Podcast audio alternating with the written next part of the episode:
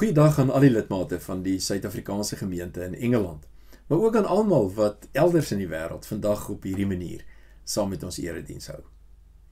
Op die kerk se kalender staan die 50 dae tussen Jesus se opstanding en die uitstorting van die Gees op Pinksterdag bekend as Paastyd. In hierdie tyd dink ons veral na oor die lewe.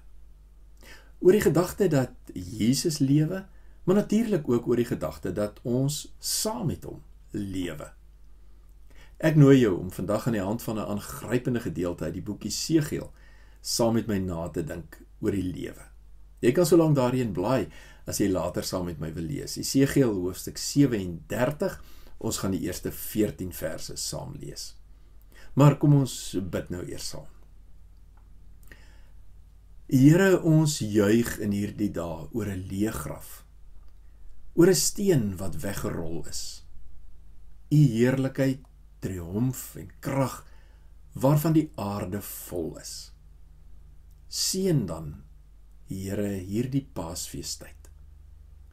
U het verrys met majesteit. U is die koning van die lewe. Amen. Dis Paastyd en ons dink na oor die lewe. Maar natuurlik kan mens nie oor die lewe praat sonder om ook oor die dood na te dink nie. Want is dit ons eers in die aangesig van die dood dat die lewe sin en betekenis kry. En nou kan ons natuurlik die dood op verskillende maniere definieer en beskryf omdat ons so deur die loop van die lewe gekonfronteer word met verskillende forme van die dood. Miskien is die fisiese dood aan die einde van ons lewe die mees algemene manier waarop ons oor die dood dink maar dis beslis nie die enigste vorm van dood nie. Vir die mense van die Ou Testament was die diepste en die mees radikale vorm van die dood om van God verlate te wees. Om weg van God af te wees was die ergste wat met 'n mens kon gebeur. En dis presies hoe hulle die ballingskap in die 6de eeu voor Christus ervaar het. Een rede daarvoor het met die land en met die tempel te doen gehad. In die tyd van die Ou Testament het die meeste volke gewoonlik hulle God baie sterk verbind met hulle land en veral met die heiligdom waarin hulle die godheid aanbid het. Die land Israel was byvoorbeeld vir die Jode baie belangrik omdat hulle geglo het dat die land 'n geskenk uit God se hand was en dat hy op 'n besondere manier in die land teenwoordig was. Maar dit was veral die tempel wat vir hulle die sterkste simbool was van God se teenwoordigheid. Wanneer hulle in die tempel besig was om God te aanbid, dan was dit vir hulle die beste en die sterkste herinnering aan die gedagte dat God baie naby hulle is en dat hy hulle intens liefhet. En nou het die Babiloniërs al twee hierdie goed van hulle af weggevat. Hulle het die land Israel ingeneem en die tempel tot op sy fondamente afgebreek. En asof dit nie genoeg was nie, het hulle 'n hele klomp van die Israeliete as ballinge na Babilonië weggeneem. 'n groot deel van die volk het nou in 'n vreemde land gesit, ver van hulle land af en ver van hulle tempel af. Vir hulle het dit gevoel en dit was waarskynlik die ergste van die ballingskap.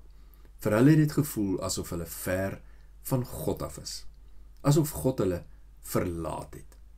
En vir die Jode in ballingskap was dit niks anders as die dood nie. Die profeet Jesegiel se taak is nou onder andere om vir hierdie volk, vir hierdie dooie volk weer hoop te gee. Terwyl dit vir hulle voel asof hulle dood is, moet Jesegiel namens God met hulle praat oor die lewe en op so 'n manier vir hulle hoop bring. Ons gaan vanoggend een van die aangrypendste gedeeltes in die hele boek saam lees waar Jesegiel juis besig is om dit te doen, om hoop te bring waar daar wanhoop is, om lig te bring in vasgeloopte situasies om lewe te verkondig in die aangesig van die dood. Esegiel het nogal 'n sterk voorliefde gehad vir beelde en simbole en metafore. En in Esegiel 37 gebruik hy die bekende beeld van droë bene waarin daar weer nuwe lewe geblaas word. Kom ons lees dit saam. Die mag van die Here het my in besit geneem en my deur die gees van die Here uitgebring en neergesit binne in 'n laagte. Die laagte was vol bene. Die Here het my om die bene laat loop en ek het gesien daar is baie bene in die laagte en hulle is baie droog. Toe vra hy vir my: "Mens, kan daar in hierdie bene weer lewe kom?" Ek het geantwoord: "Nee, dit weet net U, Here my God." Hy sê toe vir my: "Tree op as profeet vir hierdie bene en sê vir hulle: Hoor die woord van die Here, droë bene. So sê die Here my God vir hierdie bene: Ek gaan gees in julle laat kom sodat julle kan lewe." Ek sal vir julle seënings en vleis aansit en julle oortrek met vel en dan sal ek gees in julle gee sodat julle kan lewe. Dan sal julle besef dat ek die Here is. Ek het toe as profeet opgetree soos ek beveel is. En terwyl ek dit doen, hoor ek 'n gedreun. Die bene het na mekaar te beweeg. Elkeen na die been toe wat by hom pas. Terwyl ek kyk, kom daar seënings en vleis aan hulle en word daar vel bo oorgetrek maar daar was nog nie gees in hulle nie. Toe sê die Here vir my: "Praat nou as profeet met die gees. Tree op as profeet, mens. Sê vir die gees: So sê die Here my God: Kom uit die vier windstreke, gees, blaas in hierdie dooies in dat hulle kan lewe." Ek het as profeet opgetree soos die Here my beveel het, en toe kom die gees in hulle en hulle lewe en gaan staan regop. Dit was 'n baie groot menigte. Die Here het vir my gesê: "Mens, Al hierdie bene stel die hele Israel voor. Hulle sê ons bene is uitgedroog. Ons het geen hoop meer nie. Dit is klaar met ons. Tree op as profeet. Sê vir hulle: So sê die Here my God.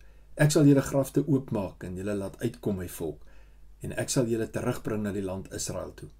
Wanneer ek julle grafte oopmaak en julle uitkom, my volk sal julle besef dat ek die Here is.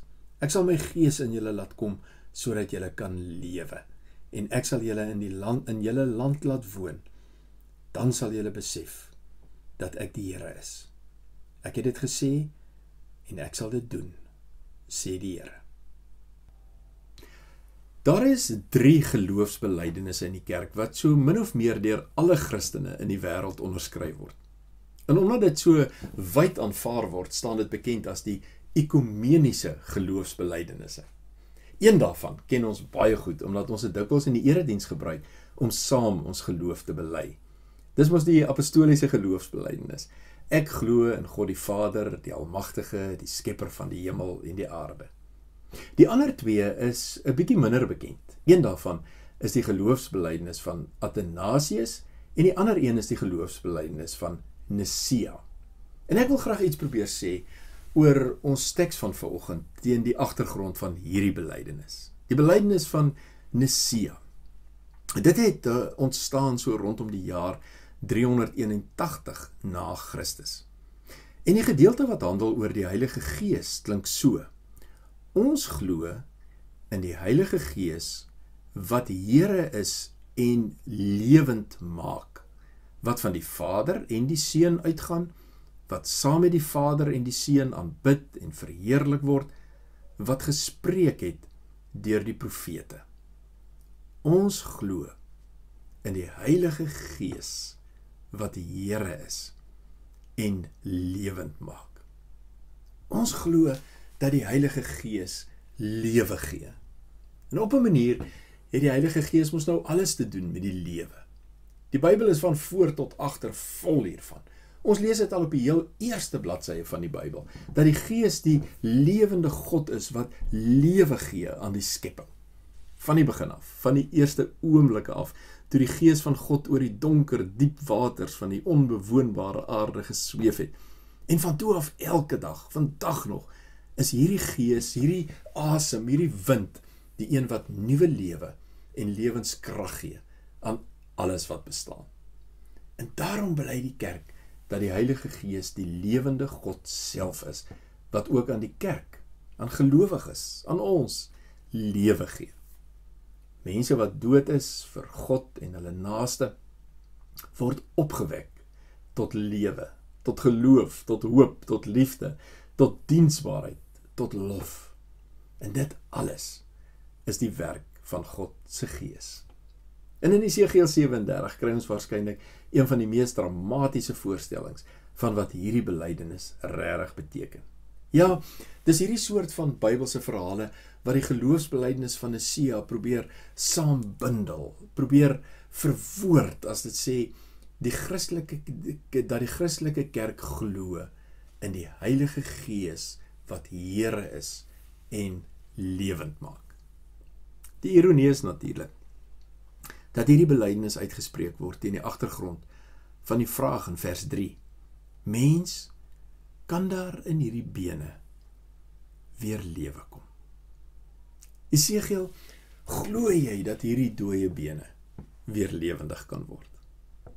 Elke keer in die Bybelse verhale wanneer daar sprake is van hierdie mag van God, elke keer wanneer ons lees dat die lewende God in staat is om iets uit te skep uit niks uit nie, geboorte te gee teen alle onwaarskynlikhede in, lewe te gee uit dood, elke keer wanneer ons daarvan hoor, dan is dit die vraag waaroor waarvoor mense gestel word.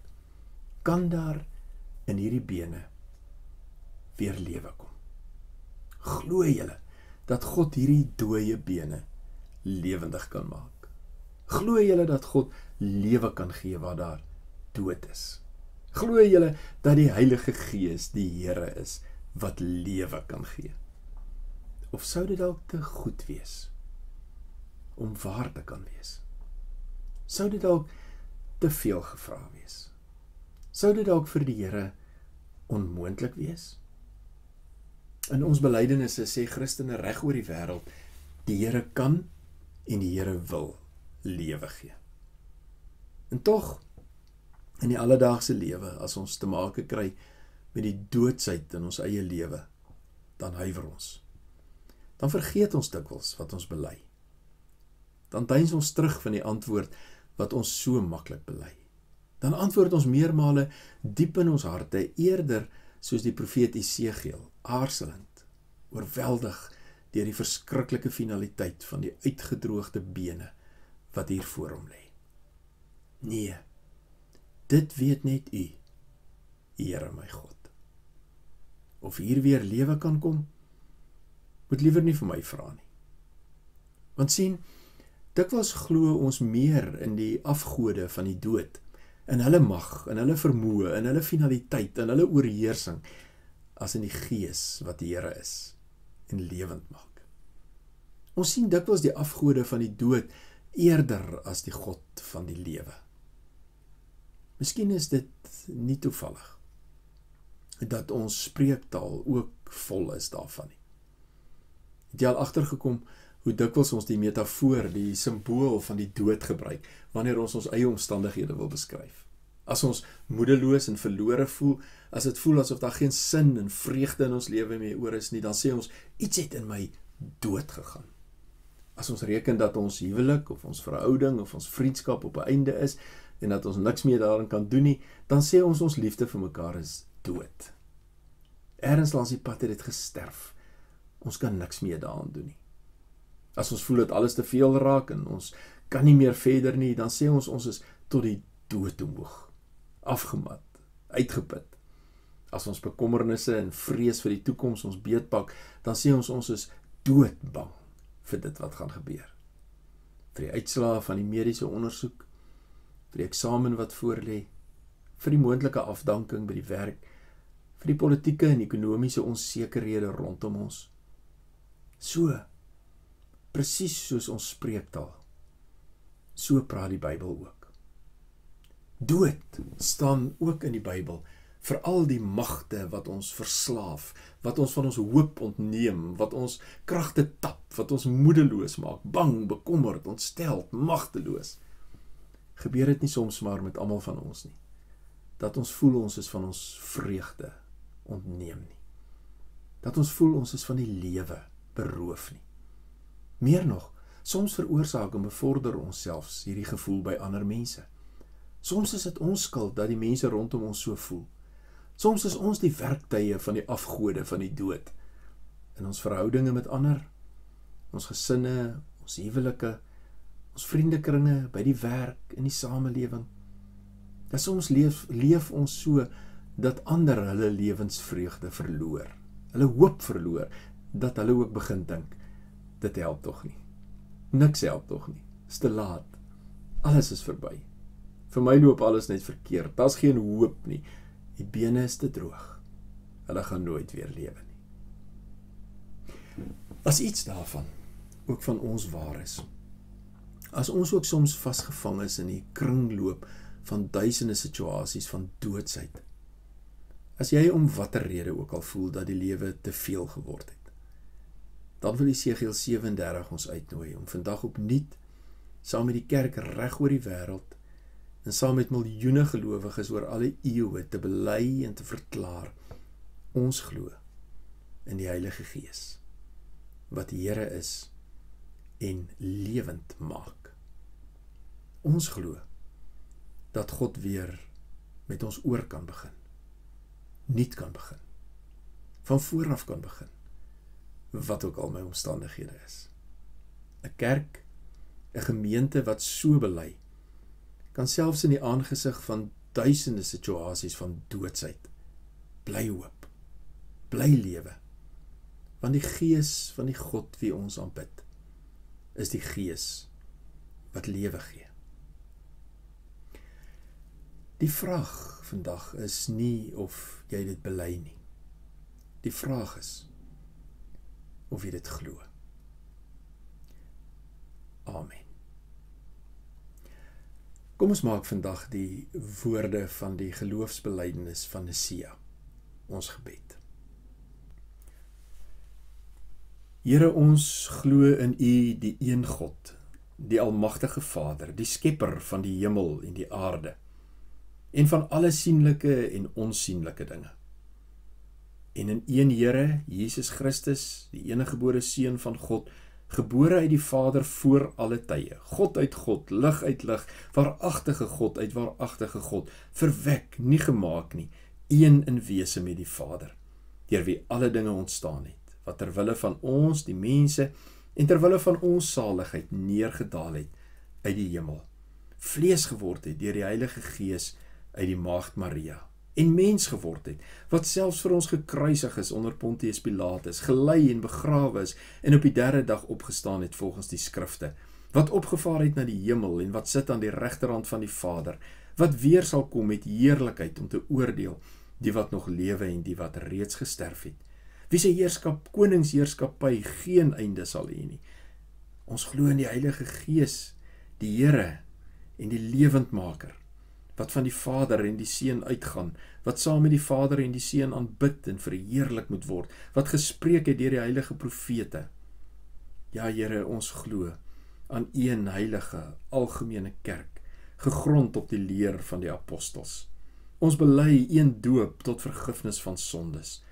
Ons verwag die opstanding van die ontslapenis en die lewe van die toekomstige eeu.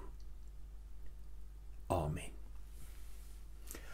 As ons glo dat Christus se gees ook vir ons die lewe gee, dan behoort ons natuurlik ook daardie nuwe lewe uit te deel en aan te gee. Een manier hoe ons dit doen is deur ons dankoffers te gee sodat die werk van die Here voortgesit kan word, sodat die hoop en die krag van die evangelie oor die wêreld kan versprei.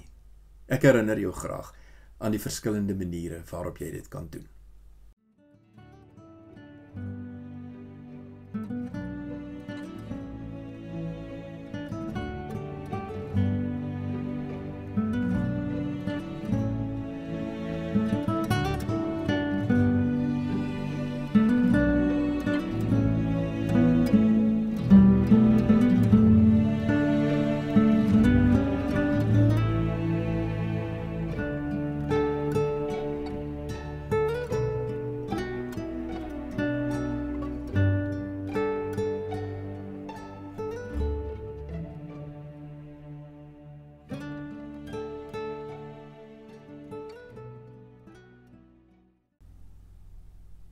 Ontvang nou die seën van die Here en gaan leef ook in hierdie week wat voorlê in sy vrede. Mag die Here jou seën met ongemak oor maklike antwoorde, halwe waarhede en oppervlakkige verhoudings, sodat jy uit die diepte van jou hart kan lewe. Mag die Here jou seën met woede oor onreg, onderdrukking en die uitbuiting van mense, sodat jy kan werk vir geregtigheid, vryheid en vrede. Mag die Here jou seën met trane om te stort vir mense wat pyn, verwerping, honger en oorlog ervaar, sodat jy 'n hand kan uitreik en hulle pyn in blydskap kan verander.